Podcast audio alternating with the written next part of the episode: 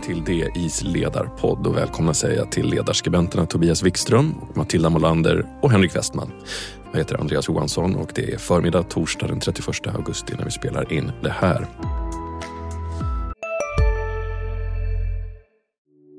Hej, Ulf Kristersson här. På många sätt är det en mörk tid vi lever i. Men nu tar vi ett stort steg för att göra Sverige till en tryggare och säkrare plats. Sverige är nu medlem i Nato. En för alla, alla för en. Där det finns ett samhälle, där finns det brott. Krimrummet är podden som tar brottsligheten på allvar. Jag bjuder in landets ledande experter och tar upp aktuella rättegångsfall för att begripliggöra den kriminalitet som kryper allt närmare. Du, alltså, du kan knäcka ett eller några gäng, men det kommer komma nya och så kan vi knäcka dem sen. Men att du ska knäcka allt forever, det kommer aldrig ske. Det är infinite gain. Lyssna på Krimrummet, en podd från Expressen med mig Kim Malmgren. Vi ska börja prata om eh, bankskatt eller en extra bankskatt. Eh, snarare Vänsterpartiets ledare Nooshi Dadgostar vill införa en skatt på bankernas övervinster. Din bank rånar dig precis när du har det som tuffast, sa hon bland annat i sitt eh, sommartal. Vad säger ni om förslaget till en extra bankskatt? Är det här en bra idé, Henrik? Eh, det korta svaret är ju nej. Det är inte en bra idé. Det här är ju ett förslag som bygger på indignation kan man säga snarare än eh, fakta. Det är en del av en sån här populistisk eh, bankhatande våg som, som sveper över eh, stora delar av västvärlden just nu. Eh, och det grundar ju sig i att eh, bankerna just nu tjänar väldigt mycket pengar samtidigt som många då eh, kämpar med allt högre räntor på sina bolån. Hur skulle en sån här skatt se ut då? Tobias? Ja, eh, till att börja med så finns det ju en bankskatt, det ska vi vara klara över. Den infördes ju eh, under förra mandatperioden och den här regeringen eh, har inte avskaffat den trots att Moderaterna i varje fall lovade det. Och det är ju viktigt att komma ihåg att alla typer av pålagor på bankerna, det finns ju bara en som kommer att betala detta och det är ju kunderna i slutändan. Det kommer att vältras över på bolånetagarna. Det tror inte jag någon, någon kan säga emot. Så att jag tycker att det är väldigt problematiskt. Det är dessutom så att jag, det är ju inte bara eh, Nooshi Dadgostar och Vänsterpartiet utan de här idéerna långt, letar sig ju långt in i, i borgerligheten. Anders Borg talade mycket om bankernas övervinster och, och, och hade ju också förslag till bankskatt som då inte riktigt genomfördes. Eh, rätt vildsinta idéer om skatt på finansiella produkter och det skulle drabba alla möjliga leasingfirmor och om man tog en telefon på avbetalning så skulle det också drabba dem och så. Så att eh, uppfinningsrikedomen eh, är stor på det här området.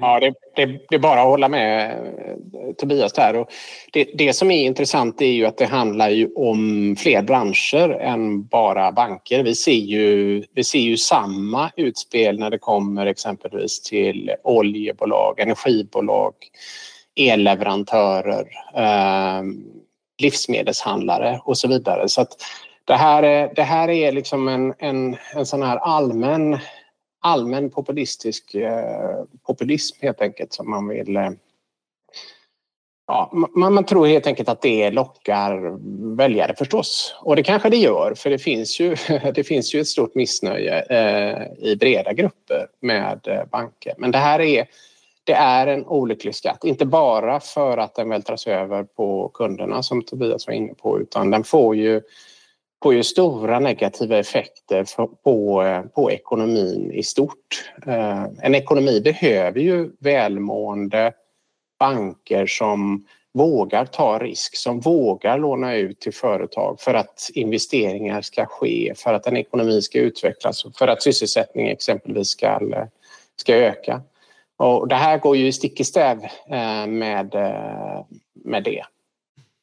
Nu är det här inte en eh, eh, svensk fråga bara. Tjeckien, Litauen, Spanien och nu senast Italien har ju, ju länder i Europa som, som har infört en särskild skatt eh, som har riktats mot, mot övervinster. Så, eh, hur, hur, har du koll på hur det ser ut i Italien, Henrik? Ja, men det påminner väldigt mycket om den, den, den svenska skatt. Eh, man, man beräknar ju det här på lite olika sätt. I Sverige då så, så säger man att övervinsten då, alltså skatten ska tas ut på, den, eh, på övervinsten och övervinsten beräknas eh, det på, på den här genomsnittliga nivån under de senaste åren. Och allt som man har tjänat utöver det ska man betala 50 i skatt på.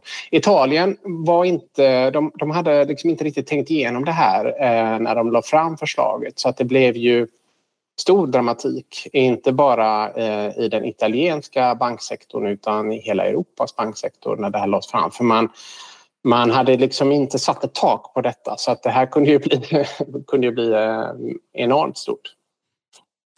Men de här övervinsterna som bankerna gör nu då ändå och med tanke på det ekonomiska läget. Matilda, finns det anledning till missnöje mot bankerna? Ja, men det är klart att det finns. För det, alltså, även om det inte är just eh, skatt på övervinster som, där, som är, är svaret på vad man borde göra med bankerna så finns det ju anledning till kritik mot bankerna och eh, verkligen områden där bankerna skulle kunna bli mycket bättre. Och det handlar ju inte minst om eh, deras närvaro. De senaste eh, under nu sju åren så har ju vart tredje bankkontor lagts ner och var tionde kommun saknar nu helt bankkontor. Och det här får väldigt stor påverkan på de företag som finns i de här kommunerna där bankerna inte är. Eh, bankerna tycker själva att här, men man kan bara göra det på nätet och vi kan, det, det räcker att det sitter folk i Solna som, som sköter de här låneansökningarna för det ska vara samma regler överallt. Eh, och samma regler överallt låter ju eh, rätt och rättvist. Men Sverige är inte likadant överallt. Och om man, alltså som bank måste man kunna ta hänsyn till lokala förutsättningar. Och ute i de här kommunerna där det då på många ställen inte längre finns någon bank. Det är också kommuner där man har en väldigt mycket mindre ekonomi. Eh, fastigheterna är värda mycket mindre, det finns ett mindre kundunderlag och så. Men det betyder inte att det inte finns möjlighet att bedriva lönsamma verksamheter där. Det är bara att det är en mindre skala och det ser annorlunda ut. Och det som har varit bra med att just att bankerna funnits överallt är att banktjänstemännen då också har koll på företagarna. Men vilka företagare är eh, pålitliga, vilka är inte pålitliga och att man kan basera eh, sina kreditbeslut på det och inte bara på liksom en beräkning i någon tabell som har tagits fram på central nivå. Eh, och det här får ju väldigt stora konsekvenser i att företag på mindre orter helt enkelt inte får finansiering och inte kan växa på det sätt som de borde göra. Och här behöver bankerna Eh, tänka till och ta sitt ansvar för hela eh, ekonomins och hela samhällets utveckling. Bankerna är ju eh, de är företag men de är inte företag som alla andra. De är också... Har du också valt att bli egen? Då är det viktigt att skaffa en bra företagsförsäkring. Hos oss är alla småföretag stora och inga frågor för små. Swedeas företagsförsäkring är anpassad för mindre företag och täcker även sånt som din hemförsäkring inte täcker. Gå in på swedea.se företag och jämför själv. Hej, Synoptik här. Hos oss får du hjälp med att ta hand om din ögonhälsa. Med vår synundersökning kan vi upptäcka både synförändringar och tecken på vanliga ögonsjukdomar. Boka tid på synoptik.se.